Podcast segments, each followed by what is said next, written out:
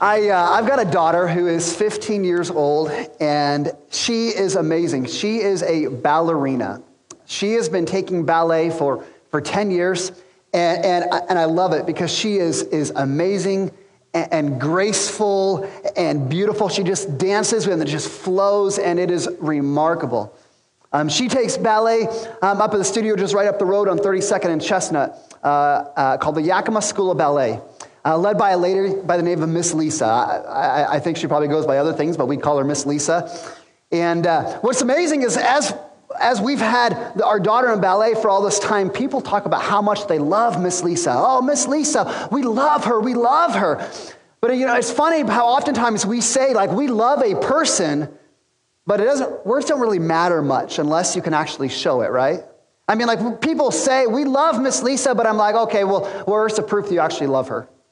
Well, I will say I was encouraged this week. There was one of the ballet parents who knew that Miss Lisa, she has these uh, floor-to-ceiling windows, not windows, mirrors, these mirrors that are huge.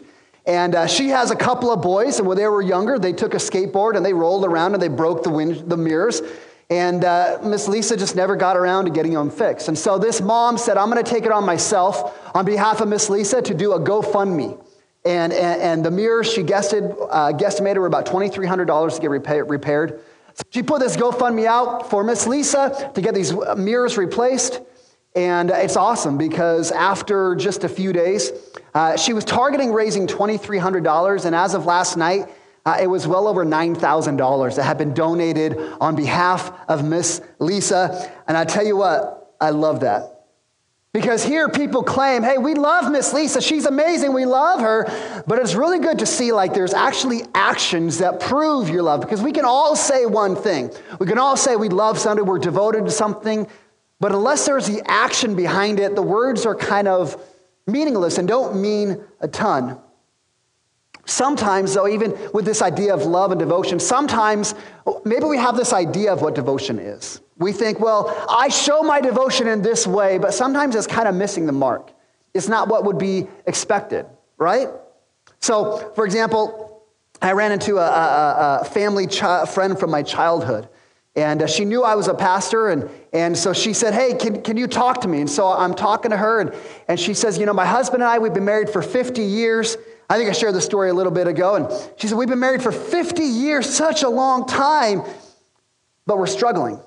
She said, my health is failing, and, and it's changing the dynamic of our relationship. And, and, and here's the problem is, is my husband has this idea that he is fully devoted to me. And she says, when he says he's fully devoted to me, what that means for him is that he goes to work, he, he makes a paycheck, and he provides for me financially. For him, like that is all he has to do to be devoted to his wife is just provide financially. And she's like, now I'm in the season where, where my health is failing, and I need more than just financial provision.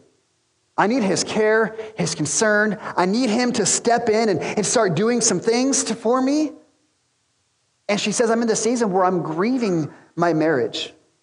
Because here I'm, I'm struggling, and, and the devotion he gives me, it just is not the devotion that's needed. It's not the devotion that shows he's with me till death do us part. Isn't that kind of life, though? Like if we're going to be all that God calls us to be, there's got to be not just a devotion, but it's got to be the right kind of devotion. Because we all have these different ideas on, on this shows I'm devoted to God, but it's got to be the right devotion. God dictates what that devotion is. I think about the church. Think about this devotion to the church. And I will say the devotion to the church is so powerful. I mean, we see in Acts chapter two, we see this early church becomes a movement that impacts everything around it. Impacts families and schools and neighborhoods. It just has this tremendous impact. In fact, one of the reasons we're here today at Restoration Church, seventeen oh five West Chestnut, is because the early church was devoted to God and devoted to each other. That that devotion led to, to the gospel transforming lives and radically transforming people. And those people committed to the church and those people committed to the church. And that devotion has led us to being here today, doing what we do.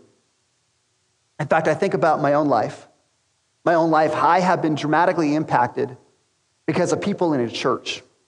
People that didn't have to love me, but chose to be devoted to God, devoted to God's people, and they had an impact on my life. I think about this guy named Parrish Plumley. Parrish Plumley, uh, this guy I got to know when I first became a Christian. He's, he, he's very short. He's shorter than I am, but he's about twice as wide as I am. And I'm not saying like this way. I'm like, he's just thick. He's a strong guy. He's a guy that you wouldn't want to meet down a dark alley.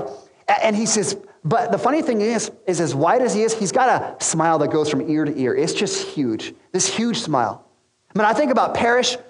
When I was in that season of figuring out faith, figuring, uh, figuring out marriage and parenting, like Parrish was a guy who just invested into me and helped invest my life and point me to Jesus.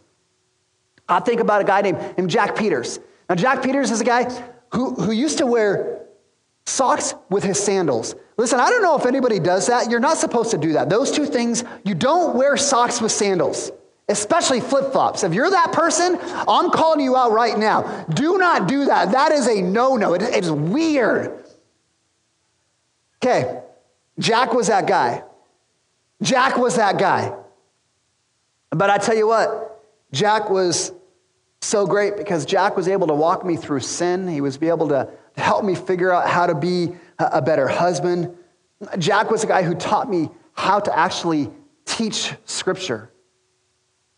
Again, these are guys in the church that had a devotion to me, not because they had any reason, because they were devoted to God and to his people. I think about, I think about my in-laws. Sometimes I call them my outlaws, if you know what I mean. Like, my in-laws, they, they like me to some degree, but they have invested in my life and my faith, have continued to point me to Jesus. And I think about, this is what the church is. That is the church. You have this odd, this strange, this smattering of people. You've got, you've got Parrish and his wide smile. You've got Jack and his, his toes sticking out of his flip-flops and socks and weird. You've got my outlaws. This is what the church is. A smattering of people that God has called together to do what? To make disciples, to be devoted to one another, to point each other to Jesus. We are in the book of Acts for the next couple of months. Actually, we'll probably be here for the rest of the year. And we get to see how the early church, the, the biblical church, the, the first church was not just an institution, not just a place you came to to receive some religious services, to hear a preacher preach, but the church became a movement. The church was in motion. It changed the world around them, transformed and impacted uh, lives and communities. And I'm so excited to be in this book to be able to look at that. We saw last week how uh, there was a crowd g- that gathered after the Holy Spirit uh, came upon the disciples at Pentecost. The Holy Spirit comes upon the disciples. They're all speaking in foreign languages. And the crowd is like, what is going on? And that's when Peter stood up in the very first church service in the early church. Peter stood up and preached a sermon and said, Jesus died for you and he rose from the grave. And he died because he suffered the pangs of death. He died because you and I, our sin, put Jesus on the cross. He died, he rose from the grave, conquering Satan and sin and death and hell to prove that Jesus is the Messiah, that he is the Savior, that he is the one who will fix all things that have gone wrong in our hearts and in our lives. And we saw last week that, that Peter preaches this, messages, this message, and the people, it says they were cut to the heart, which means they opened up their heart to allow God to do some work inside of them. They were convicted of their sin, and they said, Peter, what do we do? What do we do? And Peter said, repent and be baptized, representing that you are putting your, your trust and faith in Jesus as your Savior. And the coolest thing is he preaches this sermon, the people are cut to the heart, the people repent. Verse forty-one, it says, those who received his word and were baptized, about three thousand people were added to the church that day. That, that's, that's pretty awesome, right? They started the day. There's one hundred twenty of them gathered in a room. There's a, a group about our size. And in a single day, God adds three thousand people. They've now gone from a church of one hundred twenty to three thousand one hundred twenty. And I just got to put myself in those disciples' shoes, and I'm like, what do we do here, right? Like, we've just grown from one hundred twenty to, th- like, like, how do we organize this thing? Like, where, where do, what do we do? Like, like anybody have an idea for, connect, like, they didn't have connection cards. How they get, like, contact information? There's no social media. There's no email. There's no text messages. How do they get the word out? Hey, here's what we're going to do. What do you, how, how do we do churches? What do we do here? But the one thing they did know is they went from one hundred twenty to three thousand. The one thing those disciples knew, our job is to make disciples. That's what we are called to do. Jesus called us to make disciples. And in our text today, we get to see how the early church accomplished that. How they took whoever God brought to them, whether it be one hundred twenty or whether it be three thousand one hundred twenty. We see how they accomplished this idea of making disciples. And I say this really becomes the priorities of the church. I mean, we always have this idea that we want to be, we want to go to a biblical church. But what does that actually mean to be a biblical church? This is what the answer is. You're looking for a biblical church. This is what it is. Acts chapter two, forty-two to forty-seven. This is the picture of the biblical church. This is what it should look like. And I want you to notice the key word in this whole text. Acts chapter two, verse forty-two. It says, they devoted themselves. That, that's the key word right there. They devoted themselves. What does it mean to be devote? What, what does it mean to devote yourself? To devote means you give constant attention to. You persist in. You adhere to. It means you are, are committing yourself to this. You are, are loyal to this. You're faithful to it. Now, that's what it means to be devoted. Now, again, we, we step into church and we think we have lots of ideas of what it means to be devoted, right? Sometimes we think churches were devoted to a specific program. We're devoted to a specific, uh, you know, a denomination and set of practices. We're devoted to outreach. We're devoted to, to worship. We're devoted to the Holy Spirit. We're devoted to, to education. There's all these things that churches can be devoted to. And those things are good. They can serve the mission of the church well. But the early church became a movement. They experienced revival like we've never seen before because they were devoted to very specific things. In fact, I think about our church. I think there's many of us in this room that would say we are devoted to the church. But the question I want to ask is, are you devoted to the church like Acts chapter two, verse forty-two says? Because there were four bold devotions that they were devoted to that move, shape them to become a movement, shape them to impact the world around them. These are the four bold devotions of the church. I think as a church, this is what we're striving for. This is what we're calling each other to. First bold devotion, they were devoted to the apostles' teaching, which means they were devoted to the word of God. You see, when, when Acts chapter two, when this story is taking place, they didn't have the New Testament. They didn't have the second half. All they had was the Old, Old Testament, right? Matthew, Mark, Luke, and John. They didn't have copies of those gospel accounts. Peter and John and James and, and a guy we're going to meet in a couple chapters called Paul. They hadn't written their epistles yet. So they didn't have the complete word of God. But what did the early church have? They had the disciples who lived and learned from Jesus. And as his followers, they're teaching the things that Jesus taught his disciples. They're saying, hey, hey, hey, here's what Jesus said at this point. Here's what Jesus said uh, on the last day before he was ascended up into the throne. Here's the mission he gave the church to the disciples. Here's the parable that Jesus taught about this and that. And they're teaching what Jesus taught them. They're passing it on. In fact, this is what the Apostle Paul said to Timothy. He said in, in Second Timothy two, what you've heard from me, commit or pass on to faithful men who are able to teach others as well. See, this is how the word of God got spread. It's as, as, as they learn from Jesus, they pass that on to others who pass that on to others. Now today, we have the benefit. So we've got this complete Bible right here today. This is the word of God. We have the entire thing and its entirety here.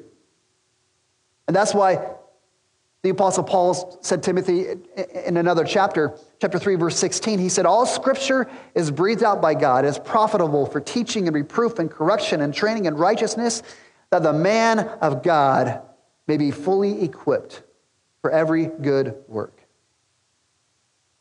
The early church was devoted to the scriptures. Now, and I'll say this, God is a God of order. And I think there's a reason why, why, why uh, we see in this text that they were devoted first and foremost to the Word of God. Because I don't think it's just this random smattering of a bunch of different things. Oh, we'll just throw these different random things. No, I think the Word of God is, is most important for us to be devoted to. And they were devoted wholeheartedly to the Scriptures, to the Apostles' teaching, to this book we have in front of us. Second thing they were devoted to is they were devoted to fellowship. Now, let me ask you this. If you've been in church for a long time, when I say the word fellowship, what's the first thing that comes to your mind? Potlucks, right? Food, right? Like churches, churches. We have these things called fellowship halls. And what do you do in a fellowship hall? You have potlucks. Now, I don't know. Like, I've read the scriptures. So I'm trying to figure out, like, where do we ever get this idea that you make jello and, and you take the jello and then you take a, a, a carrot peeler and you peel shreds of carrot and put carrot in jello? Like, where did that come from? Who came up with that? That's disgusting. That is, maybe you're, let, let me, not, let me not, not offend you. Maybe that's your thing. Like, that's weird. I don't know who came up with that, right? Church potlucks. Now, church potluck, here's the secret. Is you got to know who makes good food. There's a few people that I know are really good cooks. And I tell you, if we do a potluck, I'm watching to see, oh, what are they bringing? I want to make sure I eat some of that. And, and, and you got the cat lady. You don't want to eat from the cat lady. You never know what you're going to find in that plate, right? Fellowship, right? Isn't this what we call fellowship is, is potlucks? Let me tell you what. Fellowship is much more than just a potluck. Actually, the word for fellowship is koinonia. And what it means is it means that we have a, a partnership. We have a, uh, a participation. We are giving of ourselves to someone else. This idea of, of commonness. It is a sacrificial commitment. See, fellowship isn't just sharing jello. It's actually sharing our lives. It's having a deep care and concern for other people. It's where we actually sacrifice for one another. In fact, you ever, you ever seen a group in a church? You ever step into a church or you see a group and you're like, man, what's the connection here? You look at this group of people and you're like, man, they come from different walks of life, different backgrounds. Man, they're so weird. Like, like what a weird smattering of people. What's the, they don't belong together. You know what that is? That's koinonia. That is, is fellowship. Fellowship, koinonia, is what moves strangers to become a family. That's what the gospel does. The gospel leads us to have this fellowship with one another where we're no longer are we strangers, that we actually become the family of God, that we belong together. In fact, this text, remember in Acts chapter two, we saw there were thirteen different nations represented. There are people from all different countries that are gathered together to become a part of this koinonia, this church, this fellowship. You've got people from uh, that are rich and poor. You've got young and old. You've got Republicans and Democrats. You've got cat and dog people. You've got people who like good music and people who like that other kind of music. You know what I'm talking about, right? Con- country, is that what you call it? Like, like this is all these people brought together. And there's this koinonia. There's this commitment to one another. There's this sacrificing for the body, for the belonging together. They were devoted to one another, sacrificing for one another. In fact, their, their, their fellowship, the koinonia, was so strong. It says in verse forty-four that all of those who believed were together. They had all things in common. They were selling their possessions and belongings and distributing the proceeds to all who had needs. You see that? There's such a commitment to one another, such a fellowship, a, a koinonia. They're like, hey, you got a need? I'll sell some property. I'll have a yard sale. I'll do some stuff to meet that need. Let me ask you. Is that the same fellowship that we see in the church today? Because you know what's interesting is people come into the church and they say, hey, we're looking for fellowship. We're looking for community. And really what that means is they're walking in with an eye for themselves. They're looking out for themselves. They can hardly imagine anybody else in the room. Listen, if we're going to truly have fellowship, listen, you need to hear this. If we're going to truly have fellowship and community, it's not until we learn how to love others, be devo- devoted to others. That is what koinonia and fellowship of the church is rooted in. The fact that we are committed to others, that we are, are giving of ourselves. And guess what? There's a thing, when you give to your, when you give to that, there's, there's a return that you get from it as well. Again, I think many of us in the church, we claim we're devoted. We're devoted to the people. But are we actually sacrificing for one another? I mean, oftentimes we say, you know, our sacrifice is really just giving someone our leftovers, right? Our sacrifice for somebody else is, well, I've got a little bit of excess. Here, let me give this to you. We give someone, we give people what we don't want anymore. You know, there's another word for that. It's called a donation. That's called a donation. That's not sad. That's called donating something you don't want. We call that spring cleaning. That's what that is. So let's not call that sacrifice. Let's call that a donation. And I think here, God's calling us to more than just a donation. He's calling us to, to sacrificially be so committed to the people that we're willing to sacrifice for one another. And here we are, we wonder, well, why don't we look like the early church? Why don't we look like the Acts chapter two church? Probably because we're in a spot that we want to be comfortable. Oh, I'll sacrifice as long as it's comfortable to me, as long as it's easy, as long as it doesn't hurt me too badly. Because we're not devoted to koinonia. We're not deeply committed to the body.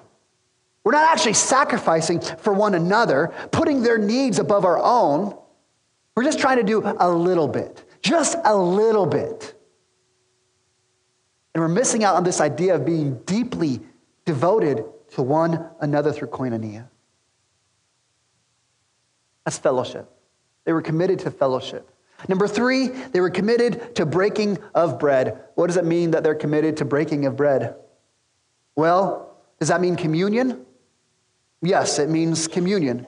Communion is where we take the bread that represents Jesus' body broken for us, and then we take the cup of juice that represents Jesus' blood shed on the cross. We take those two things as a, as a remembrance of what Christ has done for us.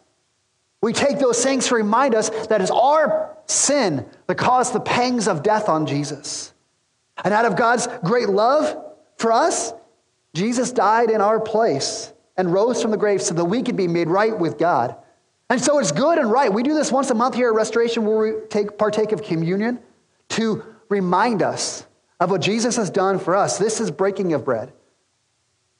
But I'll tell you what, breaking of bread is not just communion. It, it, it's much more than just that. Notice what it says in verse forty-six. It says, day by day, attending the temple together, they were breaking bread in their homes and received their food with glad and generous hearts. You see what that just said? The church gathered together at the temple. There's this large gathering. They do that. But look what else they do. That wasn't enough. They gathered in the church, they gathered at the temple, and then they scattered into their homes to break bread in their homes. You see, we, have, we love this idea of koinonia and fellowship. For us to actually have koinonia, we actually have to get into each other's lives. We have to get beyond the superficial conversations on Sunday morning. How is the weather? How's the Seahawks? They're doing really good. They're doing a lot better than some other teams. We know that. We got to get beyond the superficial. And that's why it says they, they, they broke bread in their homes. You see, when you invite someone to a dinner table, do you know what that communicates to them? When you invite someone into your home, when you invite them to a meal, when you sit across the table from them, when you say, hey, let's go, let's go to Red Robin, let's go get coffee, let's go. There's a level of intimacy and acceptance. Hey, I'm inviting you into my space, to my world.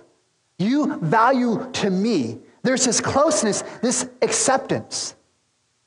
And I'll tell you what, there's something so powerful about sitting across a table from someone, of sharing a meal with them, of, of having coffee with them. There's so much, there's so much that God does through that. That is where connections are made. That is where hearts are opened. That is where relationships get depth. I think that's where koinonia is fanned into flame. It's through that setting that we actually become family. Not just strangers that come together and worship, but that's when we become family, is when we learn how to invest our lives into one another, bring us into their circles. Are you devoted to the church like that? Have you opened up your life, your home, your schedule for the people around you, for the church? Fourth thing they were devoted to, they were devoted to prayer. This is how you knew that they weren't dependent on themselves. They were dependent on the Lord. They're praying all the time. In fact, you read through the book of Acts. I've done this. You read through the book of Acts, you constantly see them praying. Acts chapter four, uh, they're in trouble with the authorities. What do they do? They don't call the attorney, they pray. Acts chapter six, they're getting ready to make some decisions about the structure of the church. And what do they do? Uh, They don't consult some legal consultant or some, some authority. They, they pray. Acts chapter nine, there's a girl, Tabitha, who's sick. What does the church do? They pray. Acts chapter twelve, Peter's in prison. What do they do? They pray. Acts chapter fourteen, they've got new leaders in place. And what are they going to do? They pray. They pray. They pray. They pray. Constantly praying. Let me ask, do you pray for the church? Do you pray for the people in this room? Do you have people in the church that are praying for you? Let me ask you this. Let me ask you this a different way. What does your prayer life look like? Now, I'll be honest, this is probably one of the most convicting statements, and I say this because it convicts me. Your prayer life or your lack of prayer life will show you who you're putting your trust in. Think about that. I go through a day and I'm like, hey, I'm making all these decisions because, well, I'm, I, I got knowledge. I've got experience. I know what I'm supposed to do. And my lack of prayer life shows I put a lot of trust in myself. Whereas the early church, they're trusting in God constantly. They have to go to him, pray continually. God, would you, what do we do here? God, help us here. God, help us know what to do here. Listen, what does your prayer life say about who you're putting your trust in? Because I tell you what, if we are dependent on the Lord, we're going to be praying. God, we need you. God, help us know what to do here. God, help me. I remember talking to a friend of mine this week, and he's like, I have to pray every day, Lord, help me to walk in the fruit of the Spirit. I tell you what, if I'm not praying that, man, I can be a jerk. I can be arrogant. I can be rude. Man, I love that. God, every day, let me pray that you would help me to walk in your Spirit. You pray that because you're dependent on the Lord and not yourself. This is where I think about the church. I think about these four bold devotions. Boldly devoted to the Word of God, to each other, to breaking of bread and to prayers. You ever think maybe sometimes we get church wrong? See, I think that The key to this, the key to this early church is, is they were devoted to something other than themselves. None of this was all about them. It was all about God and other people. And sometimes I think we view church wrong. We view church as something, it's in it for me. I come to church because I get stuff from church. I come to church because I expect the pastor to preach for thirty-five minutes, and if he goes long, I'm going to complain. I expect the worship team to be really good and have all their stuff together. I expect that there be good uh, potlucks with Jell-O without the shredded carrots in it. Like, I, like we expect these things of the church because it's about me. But what if the church isn't about me? I mean, we have this attitude about the church. Church meets my needs. Have you ever thought maybe, maybe that's why our connection with God is just okay? Maybe that's why our, our faith is not as strong as it could be. Because we've made our faith, we've made church about me and what I get instead of what God is calling me to give. This is why Acts chapter two is so beautiful and challenging and convicting, because this is a picture of the church being the church. This is a body of Christ being the body of Christ. That as they were devoted, radically devoted to the Word of God and to fellowship and to the breaking of bread and prayer, as they were sacrificing and loving one another, you know what happens? Verse forty-three, it said, awe came upon every soul. Isn't that true? When the church is the church, when we do what we're supposed to do, man, you can't, don't you just get lost in how wonderful it is? How awesome it is to see God and see the church being the church? It says in verse forty-seven, because they were devoted to these things, that they were praising God and having favor uh, of all the people, and the Lord added to their number day by day those who were being saved. This is how the church became a movement, because the people were so committed to the message, they're willing to suffer for it. Because they're so committed to one another, they weren't living for themselves, but they were actually sacrificing and loving one another. They had a faith so strong that it was completely dependent on the Lord, not on themselves. The people around them looked and said, man, what's going on in that church? What is bringing these people together? That it's a random smattering of people that don't belong together. There's something powerful happening there because they are, are, are committed to one another. They're loving one another. They have this koinonia. And it says people were saved because of that. I'll tell you what, Jesus is contagious. Jesus is so contagious. People just need to be able to see him. And how do they see him? Through the church. We're the hands and feet of Jesus. When we live this out, people can't be helped but to be drawn to what God is doing in that. Here's our summary for this passage this morning. The early church's radical devotion to God and to his people brought awe and favor on the church and enabled the church to become a movement. It was their radical devotion to God and to his people that enabled them to become a movement that changed the world around them. Now, one of the things I think we get, church is not a building. Church is not a pastor. Church is the people. You and I, we are the church. Let me ask you this. What is, what is the church known for? And again, if you and I are the church, let me ask you this. What are you known for? Are you known as somebody who is radically devoted to the Word of God? Do you read it? Do you believe it? Do you live it out? Again, if you and I are the church, are we known as being people who are radically devoted for how we love one another, radically devoted to sacrificing for each other? Is that what we're known for? Are we known as people who invite others into our lives to connect on a heart level? We'd open up our schedule, our home, our heart to let others in. Are we known for that?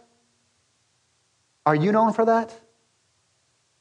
Are you known as someone who believes that prayer is powerful and you're dependent on the Lord?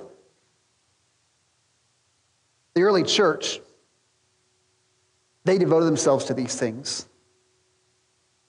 And it was such a powerful testimony of what God did in the early church. So here's, here's our application this morning. I want to teach you a, a Hebrew phrase. Uh, oftentimes we look at the Old Testament, we look at the scriptures, and we see the original languages. So I want to teach you uh, this, this Hebrew phrase. And uh, I, I think, go ahead and throw that slide. We're, I'm going to teach this to you. Uh, first, first word you got to say this with me, apen. Say apen. Apen? Apen? Ya. Ya. You got you to get the like, ya, ya. It's like, ha. Apen, ya, uh, hot.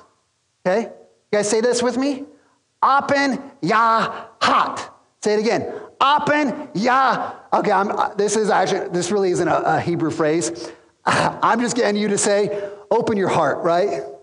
Right? Can we just apen ya? Sorry. It made me laugh this week.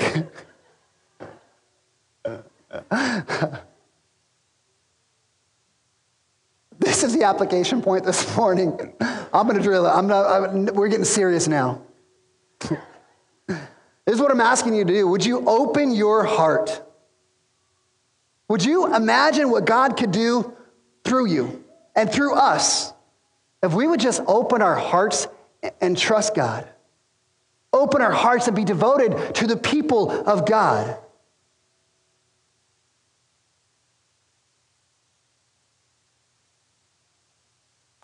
What is it going to take for some of us in this room to actually open our hearts to the Lord and to the things of God? Let's just acknowledge that some of us in this room, we're struggling a little bit. Our faith has gone a little bit cold. Maybe we're a little bit lukewarm. We're not walking with God like we once were. Oh, maybe we're not walking in deep sin. Maybe you are. But maybe you're not walking in deep sin, but you would say, man, I'm not praying like I used to. I'm not walking with God like I used to. I'm not reading my Bible like I used to. I've just gone a little stagnant. Let me remind you, the devotion you see in Acts chapter two is in response to the gospel. Peter preached that message and said, Jesus died for you. He rose from the grave. It's your sin that put him there, but he died for you. Why? Because he loved you. Because he loved you enough that he wanted you to have salvation. He wanted you to be made right with God. He wanted you to be free to find healing and purpose and joy and passion. This is why this, this devotion, this radical devotion to God and to his people was in response to the gospel. They recognized what Jesus has done for me, and it called them to have this radical devotion. This is why we say here at Restoration Church, like we're, we're, we're a gospel people. We're going to point back again and again and again to the gospel, because as we continually open our hearts to the gospel, I think that's where God calls us to be devoted to him, to his word, to our faith. Some of us need to take some time and make that commitment to open our hearts to God and really lean into him. Let me ask you this. What's going to take for some of you to open your hearts to his people right here, to the people of God? I think one of the problems in our day and age is I don't think we value the body of Christ. We don't value this room. Because what happens is we step into a setting and we look for people that are just like us. We want people that look like us, that think like us, that act like us, that make decisions like us. We want people just like us. The problem is, look at the church in Acts chapter two. Diversity, thirteen nations, all sorts of people. And for them, for the early church, their mission was so important. Their mission to make disciples, it was so important.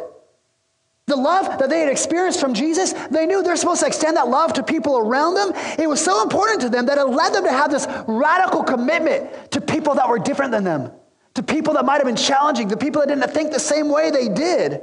And so they opened up their wallets, they opened up their hearts, their schedules, their homes. Imagine, imagine how difficult that would have been. Again, you've got people with different personalities, different... Uh, uh, uh, People that are annoying. I mean, I think about this. I think about the early disciples. They've got Peter, okay? Now, Peter was, was transformed by the Holy Spirit. But I imagine those disciples don't forget all the dumb things that Peter used to say and do, right? Peter was a guy who spoke before he thought. So how many times did Peter do dumb things? How many times did he say the wrong thing at the wrong time? That would have been pretty annoying for you to be like, oh, I got to be committed to this person. I got to be friends with him and, and become family with this guy. I mean, I think about in the Gospel of John, John writes that after Jesus rose from the grave, him and Peter run to the tomb. And you can sense there's a little bit of like, you know, maybe annoyance, because John's like, guess what? I won. I beat Peter. Why? There's a little competition. There's a little bit. Can, can you picture maybe some of the annoyances that they had in their relationship? Yet here they are. deeply committed to one another despite their differences, despite how that person might be a little annoying, despite how they're different than them. Let's just acknowledge sometimes this can get awkward. But I tell you what, the early church, they didn't get to become a movement until they were willing to move past the awkward. It's going to be awkward. Let's just acknowledge it. But when we move past it, that is when we experience the beauty and the power of what God can do in us and through us. And maybe this is why the early church had such power and such success, because they're willing to be devoted to one another, like Acts chapter two, forty-two. Not just when it was easy, not when it's convenient, not when they liked the people around them, but they said, hey, I'm going to commit myself. I'm going to devote myself. I'm going to commit myself to these people. So let me clear that here's, here's what I'm asking you to do this morning. I'm asking you to devote yourself to this group of people right here. I'm asking you to sacrifice yourself to one another, to be devoted to have a depth of love and concern and care for the people in this room. How do you do that? Here's a simple way. Let's go break bread together. Invite someone over to your house. Invite them out for coffee. Take them out to, to eat. Do something where you can get together across the table. Oh, that makes me anxious. What do I do? You, you just share your story. Here, here's my faith story. What's your faith story? Tell me about how you came to know Jesus. Tell me about what brought you to Restoration Church. Tell me about pray for one another. In fact, this week I had coffee with a friend, and it was so, I don't know, it was good and, and convicting, because him and I, just by chance, were talking about, hey, what are you, what are you reading in Scripture? And I'm like, oh, I'm struggling and going through the book of Leviticus.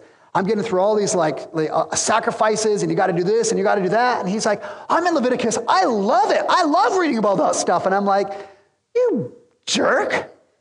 I'm struggling through it. I'm like, oh man, can we get to something better? And he's like, I'm loving it. But you know what?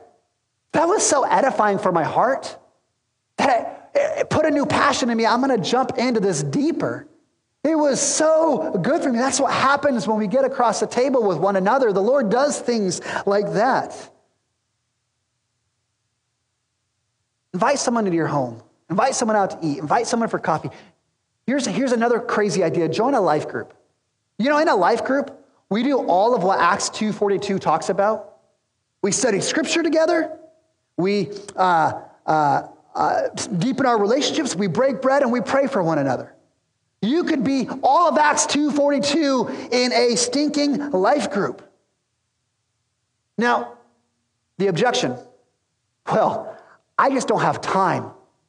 I don't, hey, I get it. We're all busy. We're all busy. This is why the key word here is devotion. What are you actually devoted to? Because we all make these excuses. I don't have time. Because we're devoted to other things that we think are just more important. Again, if we would grasp God, if we grasp the purpose He has for our life, that we are to be His witnesses, if we grasp the mission that He has called us to, which is to make disciples, if we grasp that God has called us as Christians into a family, into a church that becomes family, if that's what God calls us to, wouldn't we think that God is worthy of us having some devo- devotion to? That maybe those things are maybe a little more important than some of the other things that we spend our time, that we're devoted to. Because if we're going to be devoted to God and to His people, it's going to require sacrifice, require devotion, sacrificing our time, our money, our energy. But I tell you what, as I look at Acts chapter two, it's, I would say it's totally worth it. And as I long for us as a church, not just to be an institution, to, but to become a movement, it's going to require that we all jump in and have this radical devotion to God and to His people. We pray.